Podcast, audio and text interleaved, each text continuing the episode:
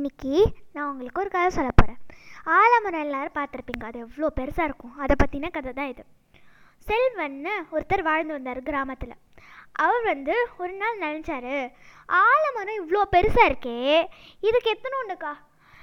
இப்போ நீங்கள் ஆலமரம் பார்த்தீங்கன்னா அதுக்கு குட்டியாக இருக்கும் காய். நீங்கள் பார்த்துருப்பீங்கன்னு நினைக்கிறேன். அந்த யோசிச்ச உடனே பரங்கிக்காய் ஞாபகம் வந்தது அப்போ. இந்த ப இந்த செ இந்த பரங்கிக்காய் செடி எத்தனுண்டு இருக்கு? கீழே கீழேயே தான் வளருது. ஆனால் வந்து எவ்வளோ பெரிய காய்? இதை தூக்கி ஆலமரத்தில் போட்டால் எவ்வளோ நல்லாயிருக்கும்? எவ்வளோ பெரிய மரம் ஆ- எவ்வளோ பெரிய மரம் ஆலமரம்? அதை தூ அந்த பரங்கிக்காவை எடுத்து ஆலமரத்தில் வச்சா எவ்வளோ நல்லாயிருக்கும்? தாங்க முடியும் ஆலமரத்தால் அப்படின்னு யோசிச்சுட்டான். இது என்ன கிறுக்கத்தனமாக இருக்குது அப்படின்னு கத்திட்டு போயிட்டான். அப்போ வந்து நெக்ஸ்ட் டே வந்து அவனுக்கு அவருக்கு ட்ராவல் பண்ணுற நேரம் வந்தது. அப்போ வந்து ஊருக்கு போகும்போது ஒரு ஆலமரம் இருந்ததுனால அதுக்கடியில் அங்கேயே தங்கலாம் அப்படின்னு சொல்லிட்டு அன்றைக்கி டே ஃபுல்லாக அங்கேயே தங்கினார்.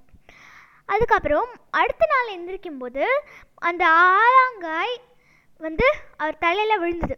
அப்போ அவர் யோசிக்கிறாரு அப்போ அவர் யோசிக்கிறாரு இதுவே பரங்கிக்காய் வந்து விழுந்திருந்தா என்ன ஆயிருக்கும்? அப்படின்னு யோசிக்கிறார். அதுக்கப்புறம் இப்போ இதுக்குள்ள மாரல் என்ன தெரியுமா?